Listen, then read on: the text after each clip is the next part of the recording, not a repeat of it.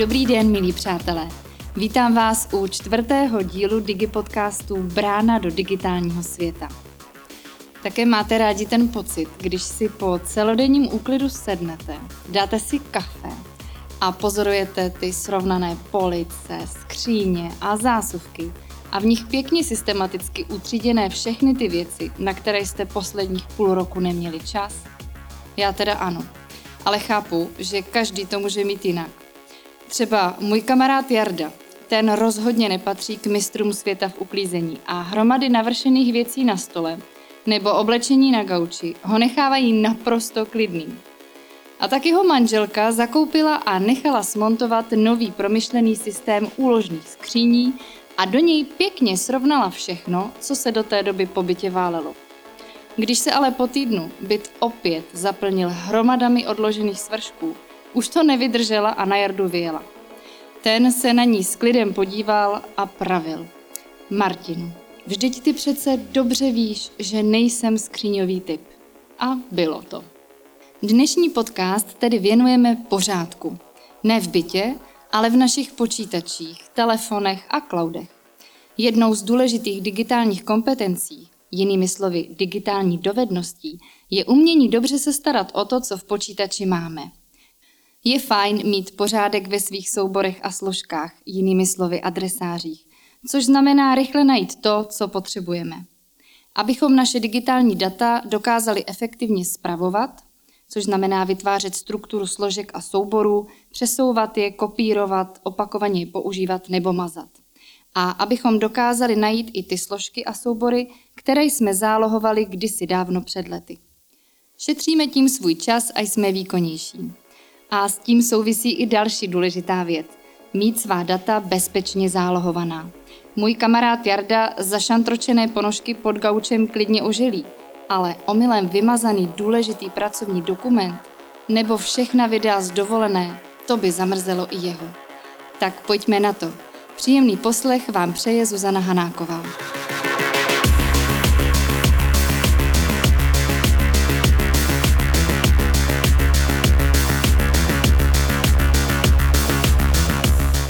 Veřejného průzkumu společnosti Alza a serveru Živě.cz pramení, že se uživatelé v ochraně a zálohování svých osobních dat velice zlepšili.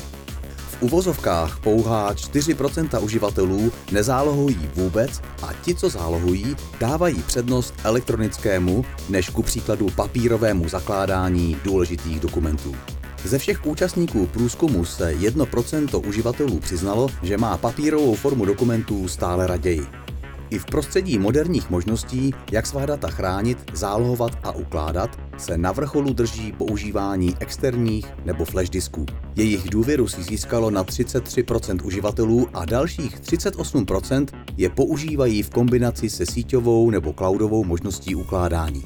Síťové nebo cloudové možnosti ukládání si spravedlivě rozdělují půl na půl 24% všech respondentů. Jak jste na tom vy? Vyznáte se dobře ve svém počítači nebo mobilu? Udržujete ve svých souborech a složkách pořádek a systém? Zálohujete pravidelně svá data? A využíváte cloudová úložiště na internetu? Dokumenty, fotky, videa, různé aplikace, písničky, kresby nebo e-knihy, které si v počítači ukládáme do různých složek neboli adresářů, to vše tvoří takzvaný digitální obsah našich počítačů nebo telefonů. Jak na tom se zprávou a zálohováním svého digitálního obsahu jste, to zřejmě víte sami. Ale co nevíme, je, jak je na tom v téhle oblasti naše fejetonistka, herečka Ivana Stejskalová.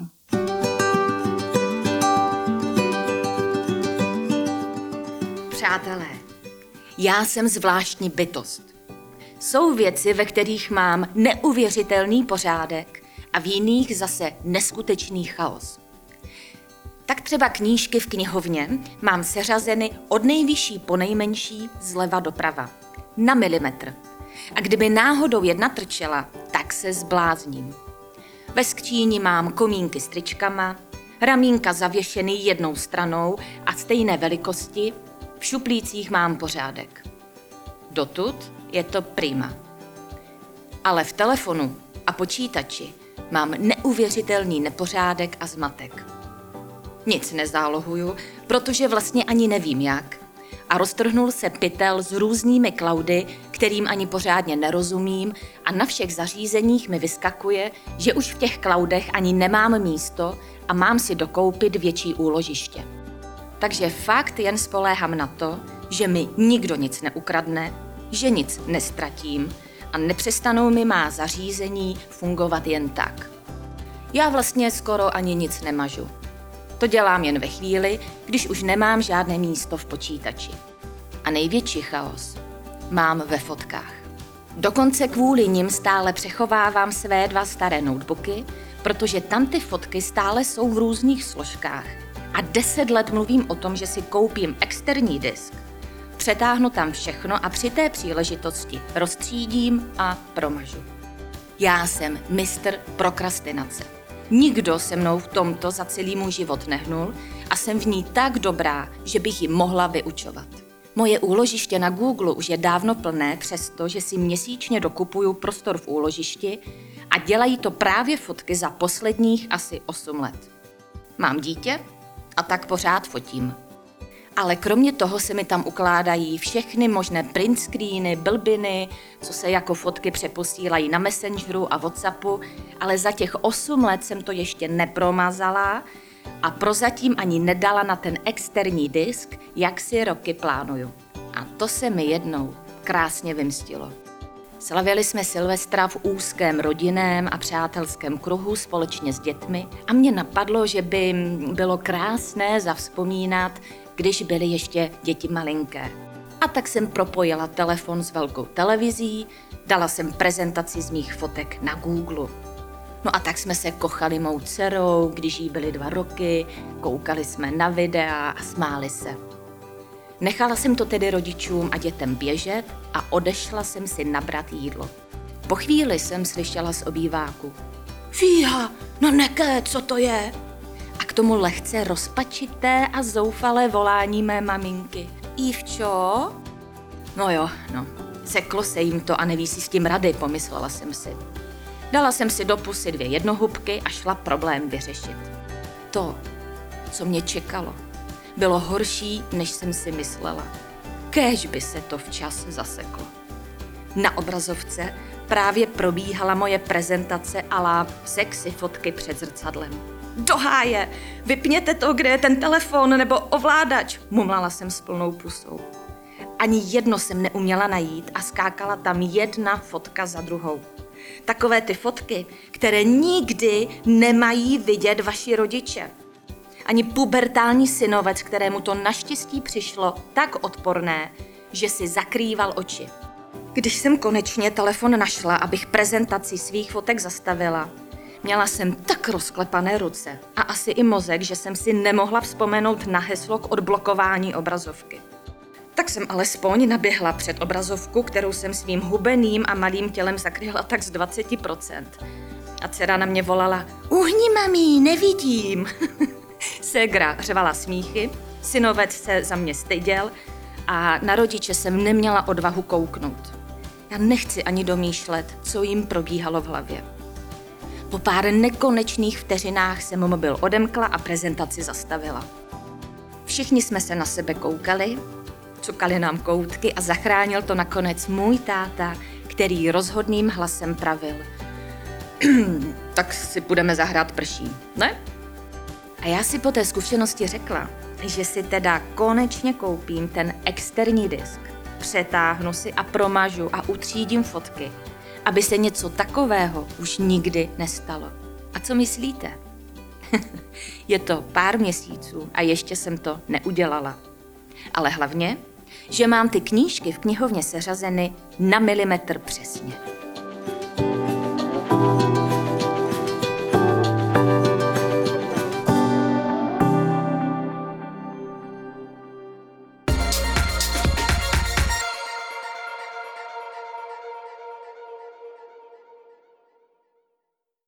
No tak to byl tedy trapas, alespoň, že to zůstalo v rodině. Milí přátelé, je čas představit vám našeho dnešního hosta, se kterým se opět spojujeme online. Vítám a zdravím do Brna pana Michala Černého. Dobrý den. Dobrý den. Eh, Michal Černý působí na Filozofické fakultě Masarykovy univerzity v Brně. Je autorem mnoha knih o tom, jak technologie mění společnost i způsoby, jakými jsme schopni řešit problémy současného světa. V centru jeho pozornosti jsou digitální kompetence a jejich rozvoj. Dlouhodobě se věnuje vzdělávání dospělých. Eh, Michale, proč je zpráva dat, informací a digitálního obsahu pro nás, majitele počítačů a mobilů, tak důležitá? Já si myslím, že to má jako dvě roviny ta odpověď. Ta první rovina souvisí s tím, jak to vlastně děláme technicky. A to si myslím, že to je jako oblast, na kterou často zapomínáme, protože věci tak nějak jako sami fungují, dokud se nám něco nestane. A pak pláčeme, že jsme proto něco více nikdy neudělali. A myslím si, že ta první rovina odpovědi tedy skutečně spočívá v tom, že cílem je předcházet onomu pláči. A ta druhá rovina odpovědi souvisí s tím, že žijeme ve společnosti, které se říká informační a vlastně velká část naší práce, našeho rozhodování, studia souvisí s tím, že nějakým způsobem pracujeme s informacemi. Učíme se s nimi manipulovat. Svět, ve kterém žijeme, je extrémně abstraktní a my pokud eh, si nedokážeme v těch informacích udělat nějaký pořádek, systém, řád, tak se prostě v tom světě, ve kterém žijeme, nevyznáme. A na to se dá hezky navázat pohádkou o šípkové ružence a to jenom, kdybyste pak chtěli někdy.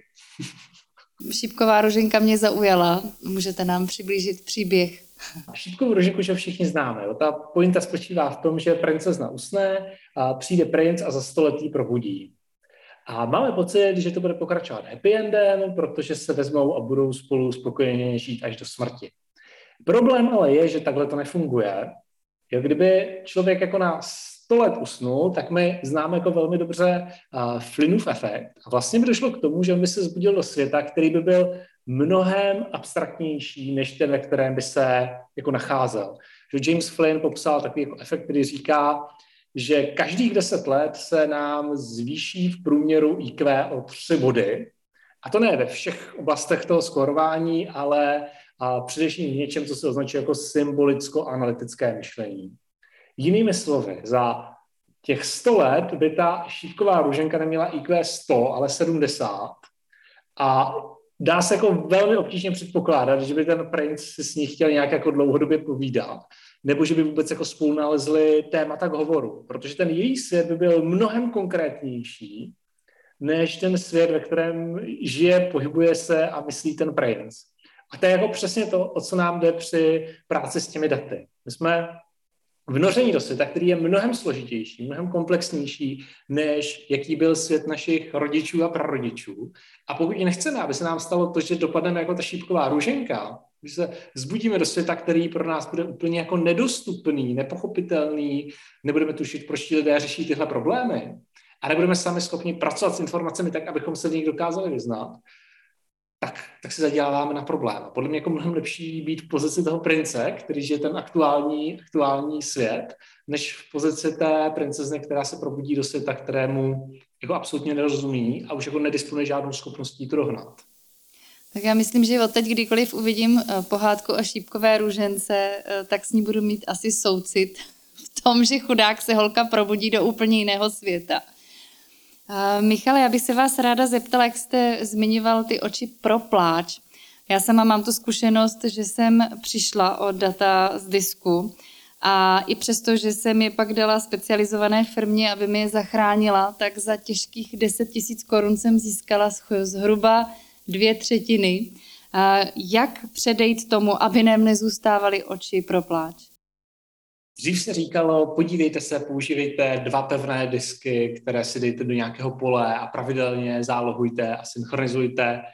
To je jako moc dobrá rada, pokud mě přijdou původně požár nebo zloděj. A to je vlastně to byl taky jako přístup, který byl takový jako hodně předinternetový, anebo který počítal s internetem, který má hrozně drahé přepojení. Dneska, když přemýšlíme nad tím, jak archivovat data, nebo jak se vlastně vyhnout té ztrátě, tak vlastně tou nejjednodušší cestou je najít si nějakou službu, ať už je to Microsoft OneDrive, nebo je to Google Disk, nebo cokoliv takového, a vlastně ta data a aktualizovat a dávat, dávat do cloudu. Vybrat si ta data, která jsou pro mě relevantní a potom nejenom, že je mám jako archivovaná, nejenom, že k ním často můžu přistupovat pomocí verzí, což se jako velmi často hodí, ale zároveň k ním mám přístup od kuďkoliv. A vlastně, když bych měl pocit, že ta data potřebuji nějak jako speciálně chránit, tak existují nástroje, které umožňují je případně jako šifrovat, tak aby ten Google je jako nemohl číst, nebo Microsoft je nemohl číst. Ale ta základní myšlenka je, zkusme si zvyknout na to, že ten cloud je mnohem bezpečnější než naše jakékoliv lokální úložiště. Když se podíváme na to, jaká bezpečnostní opatření jsme schopni my na běžném počítači provést, jaká bezpečnostní opatření, jaké analytické týmy mají k dispozici Google a Microsoft, tak je úplně jasné, kde ta data jsou v bezpečí a odkud nám je někdo ukrade.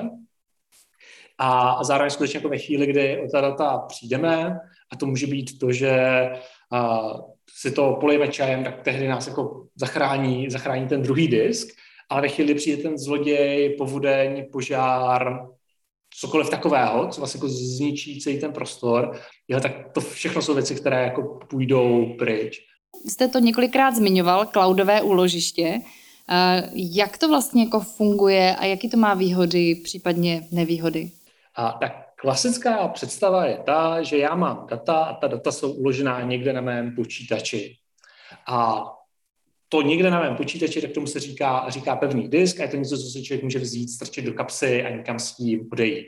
Znamená to, že ta data jsou teda jako uložena na nějakém jako fyzickém, fyzicky ohraničeném místě. Ten cloud je specifický v tom, že ta data jsou uložená, mám pocit, jako někde na internetu, protože se používá ten uh, obraz toho cloudu jako nějakého mraku a a to někde na internetu znamená, že typické firma, která poskytuje nějakou takovou službu, Google, Microsoft, Amazon a podobně, tak ta naše data ukládá na několik míst na světě, paralelně, tak aby je měla jako hezky archivovaná, nějaká povodeň, válka a požár je nehrozila. A všechno ta data se vlastně jako online nahrávají právě tady na ta distribuovaná úložiště. Znamená, ta zásadní výhoda spočívá v tom, že když, kdyby byl zničen třeba celý stát, nebo celý stát přišel o data ve nějaké magnetické bouře nebo něčeho takového, tak těm datům vlastně tak, jak jsou jako geograficky velmi uh, rozličně uložená, by se nemělo nic stát. A zároveň je to případ, kdy já k těm datům můžu buď přistupovat tak, že si do toho počítače stahuju a posílám je tam takhle jako synchronizuju, a nebo si můžu říct, Teď jsem na nějakém jiné počítači, nepotřebuji si tam stahovat všechno, ale můžu se přihlásit do nějakého prostředí a tam se jako najdu v tom prostředí tu svoji složku, soubor, který potřebuji a k němu můžu přistupovat. To znamená, ta první výhoda spočívá v té archivaci, ta druhá výhoda spočívá v té dostupnosti odkudkoliv, ale třetí výhoda spočívá v tom, že dneska jako málo kdo používá jenom pevný počítač. Jo, dneska typicky k těm datům potřebujeme přistupovat přes mobilní telefon, přes pevný počítač, přes tablet, přes televizi a ten cloud tohle jako umí velmi hezky vyřešit, zasynchronizovat a tím, jak je rychlé internetové připojení, tak vlastně příliš nepoznáme, že jsme si to stáhli od někud odinut. A to je vlastně jako veliká, veliká výhoda, veliký komfort a zároveň veliké bezpečí oproti tomu, když ta data máme jenom fyzicky uložená někde doma na stole. Mám ještě otázku k tomu bezpečí. Eh, dřív jsme byli zvyklí, že jsme měli opravdu ty věci eh, na tom CDčku někde v krabici a měli jsme pocit, že tam je to bezpečně uloženo.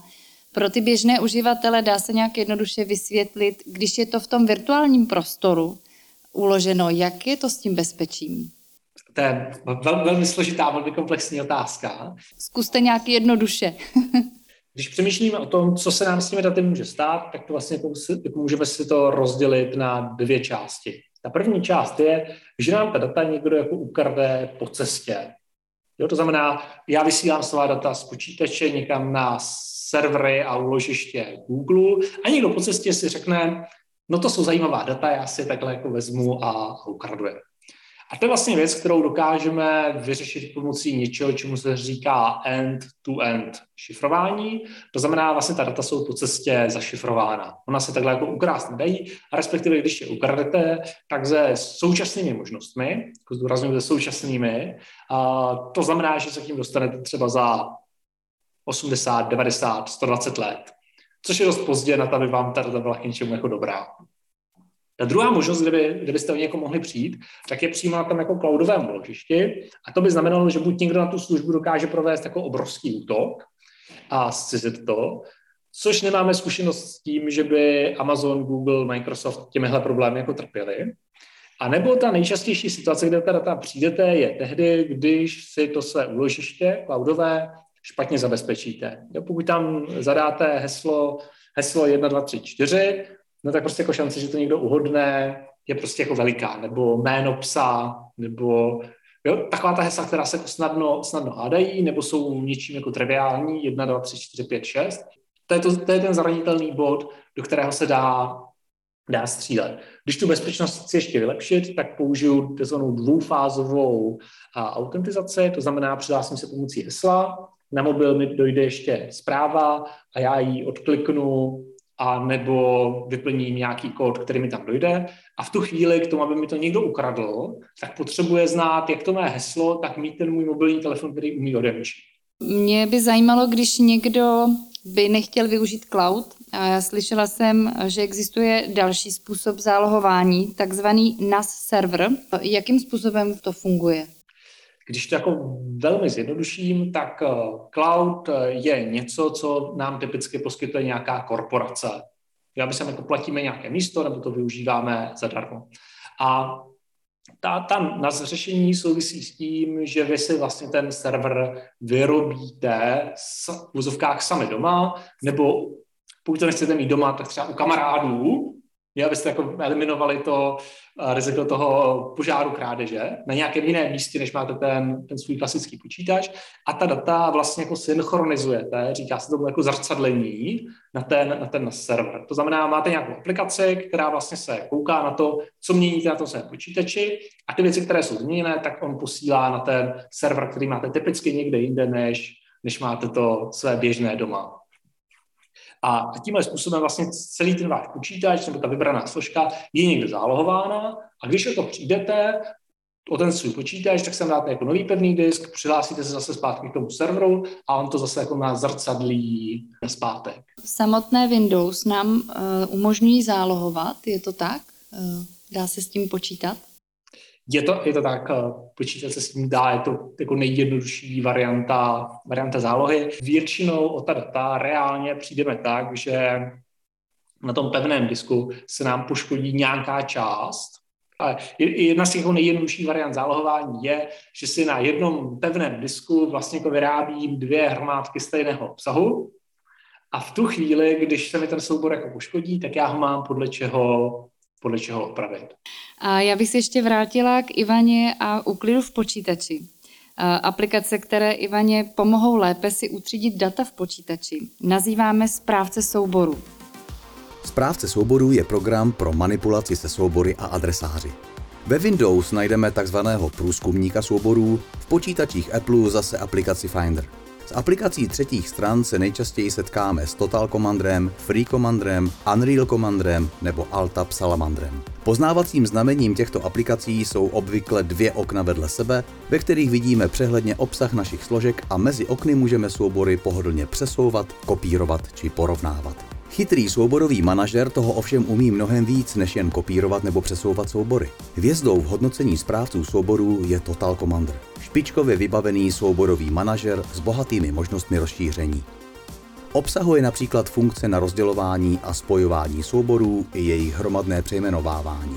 Umí pracovat s komprimovanými archivy, to znamená, že s jeho pomocí můžeme zabalit větší množství souborů do jednoho a ten třeba odeslat někomu dalšímu. Dotyčný si komprimovaný soubor rozbalí a následně pracuje už s rozbaleným obsahem. Total Commander také umí porovnávat soubory nebo synchronizovat obsah složek. Můžeme ho vybavit doplňkovými moduly a získat tak další funkce.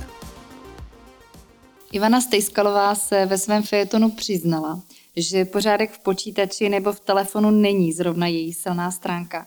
Michale, co byste Ivaně doporučil? Jak byste vy postupoval v případě úklidu počítače a třídění souborů? Existují dva takové jako přístupy, které se jako hodně radikálně liší. Ten první je takový jako staromilský a to si myslím, že to je jako ten případ, se kterým pracuje Ivana.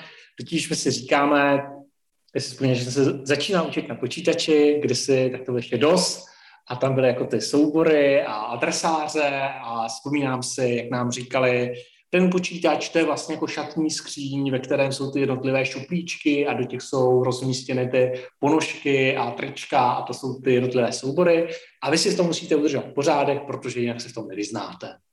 A existuje netriviální skupina uživatelů, kteří tohle v sobě mají jako zakódované a dokážou v těch souborech si udržet jako vysokou míru pořádku. A skutečně to jsou ti lidé, kteří nemají na ploše 20 náhodně pojmenovaných souborů, to jsou ti lidé, kteří mají všechno uložené přesně v těch jako složkách, mají ten řád a systém. A pak jsou lidé, kteří se k tomuhle snaží jako přiblížit a jednou za čas vlastně si tak jako v tom, se v tom snaží jako zorientovat. Což typicky znamená, že použiju nějaký ten správce souborů, který má nějaká dvě okna v jednom okně mám vždycky tu složku, do které chci něco dávat a v tom druhém okně mám ten nekončící chaos a snažím se ty soubory tak jako fyzicky přetahat z jednoho okna do druhého nebo z jednoho panelu do druhého.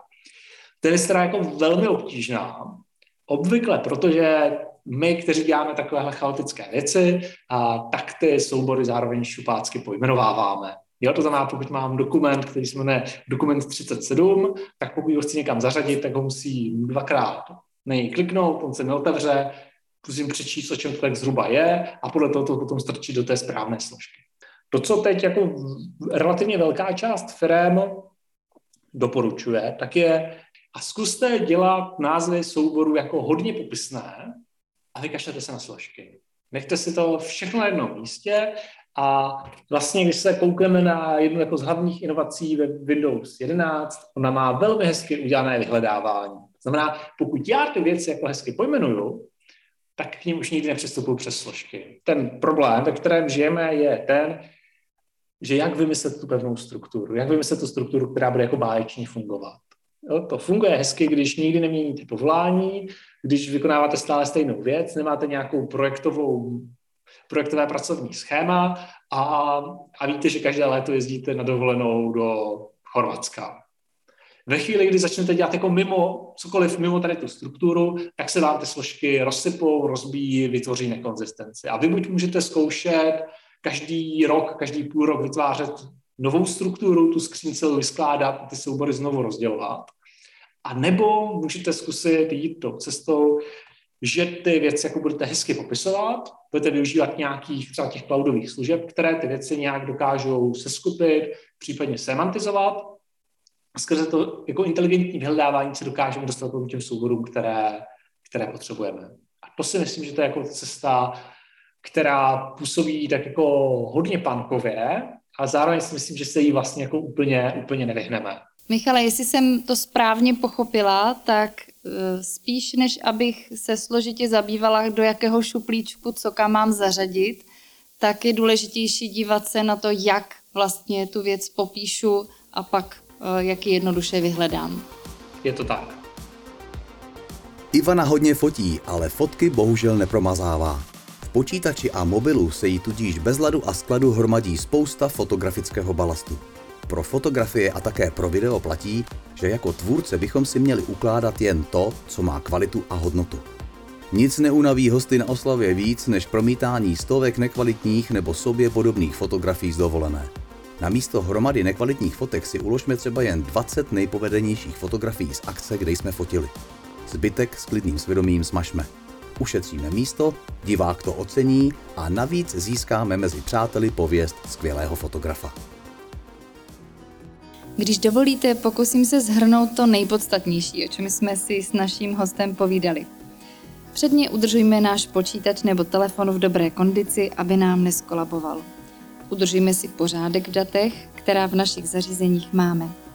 Používejme souborové manažery pro zprávu dat. Dávejme souborům vhodné názvy, abychom se v nich dokázali dobře orientovat a rychle je vyhledat. Mašme, co nepotřebujeme. A přátelé, zálohujme, zálohujme, zálohujme. Možností, jak jsme slyšeli, je celá řada. Každý dle svého gusta. Fantazírujeme. Pojďme si s naším hostem na závěr našeho povídání chvíli zafantazírovat. Já mám takovou představu ovlivněnou sci-fi filmy. Nasadím si brýle na virtuální realitu a požádám svůj počítač o přístup k mým souborům. Můžu si zvolit, v jaké podobě své složky a soubory uvidím. Tak například já vidím velkou skříň s přihrádkami, zásuvkami, systém polic na stěně, anebo taky tajemný archív se stovkami zaprášených krabic. Nebo mě napadá safe se spoustou schránek. Zadávám hlasové pokyny a příslušné schránky se otvírají. Systém mi automaticky odpovídá a otvírá dokumenty nebo videa, které chci. Přesouvá je přesně podle mých pokynů do jiných schránek, kopíruje, maže, posílá je někomu jinému do sejfu. No a je tak chytrý, že sám rozpozná, co mi přišlo do e-mailu, reklamu samozřejmě rovnou smaže a ostatní soubory mi perfektně rozstřídí a uloží. Já myslím, že to je vlastně jako hrozně hezká představa, která ale jako naráží na to, co jsme označovali jako, ten, jako tu starou školu. To jsou ty, to jsou ty eh, přihrádky a možná jenom, kdybych to mohl trochu posunout, tak to, co můžeme očekávat a co mi vlastně jako podstatné z toho, co jste říkala, je, ten počítač mi to sám rozstřídí.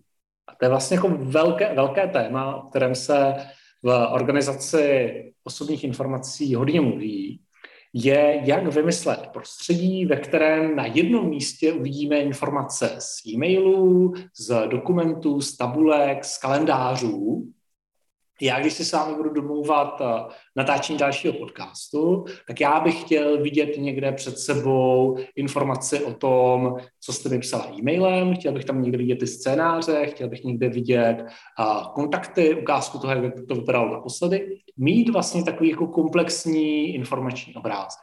A to je vlastně věc, která se už docela dlouho řeší a pořád to dobře neumíme. Jak ty počítače naučit dělat tohle? Ono to má jako velké bezpečnostně legislativně etické limity a stinné stránky. Jo? Jak ty věci jako seřadím. Jestli napřed řeknu, že mi ten výdák dluží 20 korun za pivo, anebo jestli napřed ukážu, že to je můj nejlepší kamarád. Jo? To vlastně jako může jako velmi výrazně ovlivnit potom jako tu interakci s tím, s tím druhým člověkem.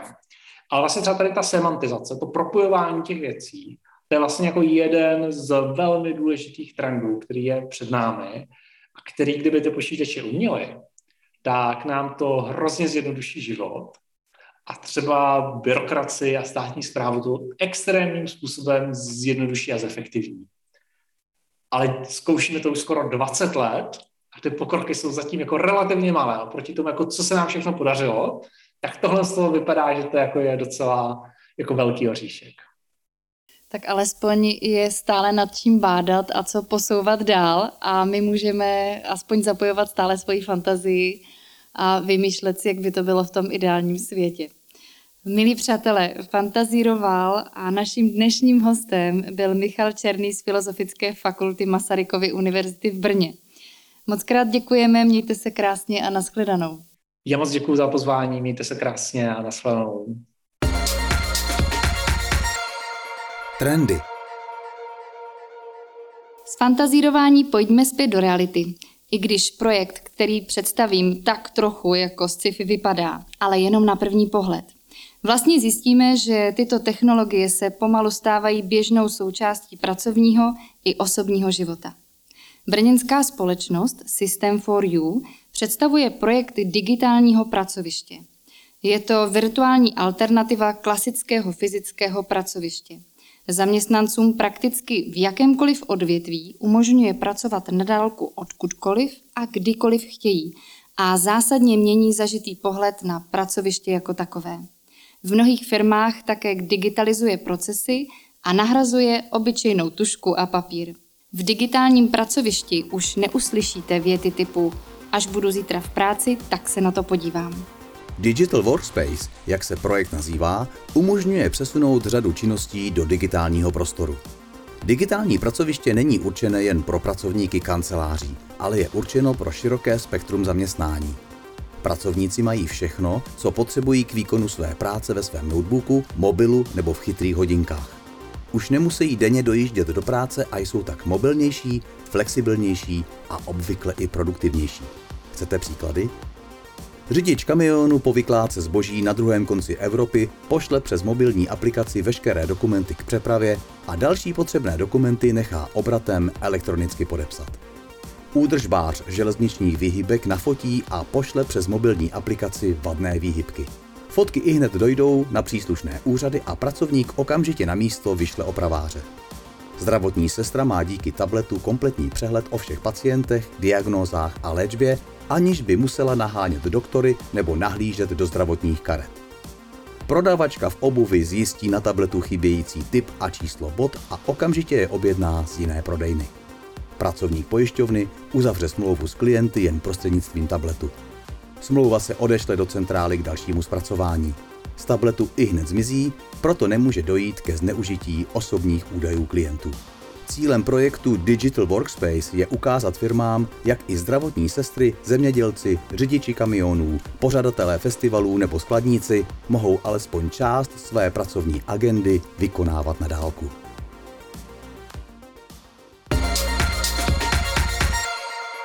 Zajímavosti S naším hostem jsme se při tématu zálohování zmínili o takzvaných NAS serverech. Tohle chytré uložiště, které má bezpečné zálohování velkého množství dat, používají třeba fotografové, filmaři nebo grafici a stále více si nachází cestu do moderních domácností, k nám, k běžným uživatelům. Konečně můžeme mít všechny naše dokumenty, fotky, videa nebo hudbu na jednom místě. A co je důležité, můžeme je mít kdykoliv a kdekoliv k dispozici.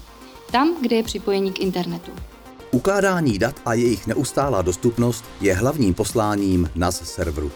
NAS server je zařízení vybavené jedním či více sloty pro vložení pevných disků, na které je možné zapisovat a číst data. Pracujeme s ním jako s běžným lokálním diskem. Soubory kopírujeme, vkládáme nebo mažeme. Výhodou je, že ke svým datům máme přístup odkudkoliv. Můžeme k ním přistupovat přes webovou stránku, FTP protokol nebo prostřednictvím telefonu či tabletu a příslušné aplikace, kterou si na mobilní zařízení nainstalujeme. Uložené multimediální soubory jako videa, hudbu či fotografie můžeme přímo spouštět v ostatních zařízeních, které jsou do sítě s NAS serverem připojené kabelem či bezdrátově, například v televizorech, mobilních telefonech, tabletech, herních konzolích a tak dále. Přístup k souborům tak můžou mít všichni členové domácnosti a to nezávisle na sobě. Maminka si pustí film do televize, zatímco děti poslouchají na svých telefonech hudbu. Otec stříhá video a bratranec si vzdáleně prohlíží naše fotky z dovolené. Do toho probíhá automatická záloha stolního počítače. To vše v jeden okamžik a ze stejného umístění dat. Pokud se bojíme, aby nám například děti nesmazaly důležitá data, můžeme jim zpřístupnit jen určitý prostor, povolené adresáře, kde si sami mohou ukládat svoje data. Jedna z důležitých vlastností NAS serveru je zálohování. Prostřednictvím různých aplikací si můžeme nastavit automatické zálohování nepostradatelných dat z počítače či notebooku. Vše se děje na pozadí, takže můžeme klidně počítač bez omezení používat. Některé NAS servery dokážou data ještě zašifrovat, což zajistí vyšší stupeň zabezpečení a ochrany.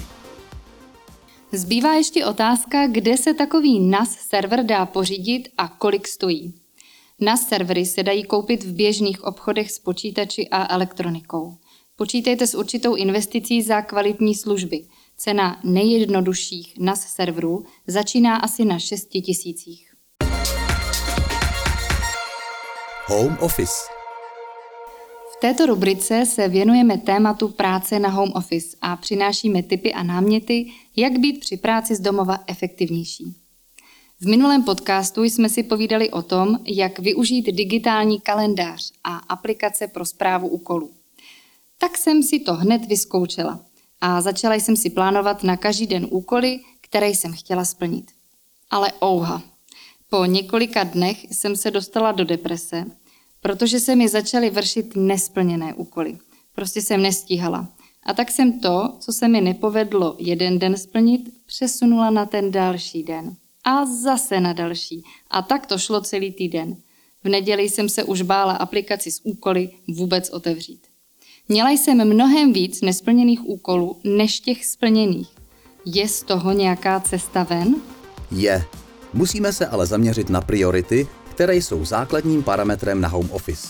Při plánování úkolů na další den nepíšeme vše, co nás napadne, ale třeba jen pět, šest nejdůležitějších úkolů, které musíme udělat.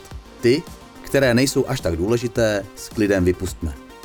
Dalším krokem je seřadit si úkoly podle důležitosti. Druhý den se soustředíme pouze na první úkol seznamu, to znamená na tu nejdůležitější věc. Teprve tehdy, až úkol dokončíme, pustíme se do následujícího. Pokud se nám nepovede splnit všechny denní úkoly, nic si nevyčítejme a naopak se radujme ze splnění alespoň toho hlavního úkolu. Ty ostatní prostě přesuneme na další den a vybereme novou prioritu. Tak já to tedy takhle zkusím. Mohla by mi v tom pomoct i aplikace Google Keep. Google Keep je vhodná pro rychlou tvorbu poznámek. Dokáže poznámky barevně rozlišovat, vkládat obrázky, nahrávat hlasové poznámky a nebo tvořit seznamy, třeba nákupní. Poznámky mohu sdílet s někým dalším, archivovat je a také synchronizovat mezi počítačem a mobilním zařízením.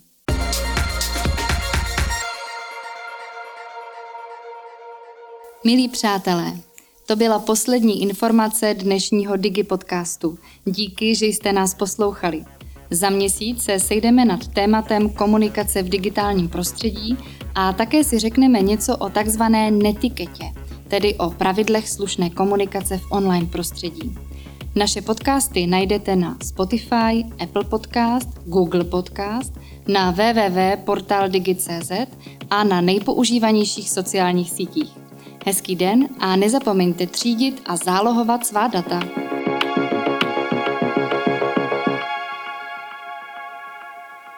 Tento podcast vznikl v rámci projektu DigiKompetence, jehož realizátorem je Ministerstvo práce a sociálních věcí a je financován prostřednictvím operačního programu Zaměstnanost.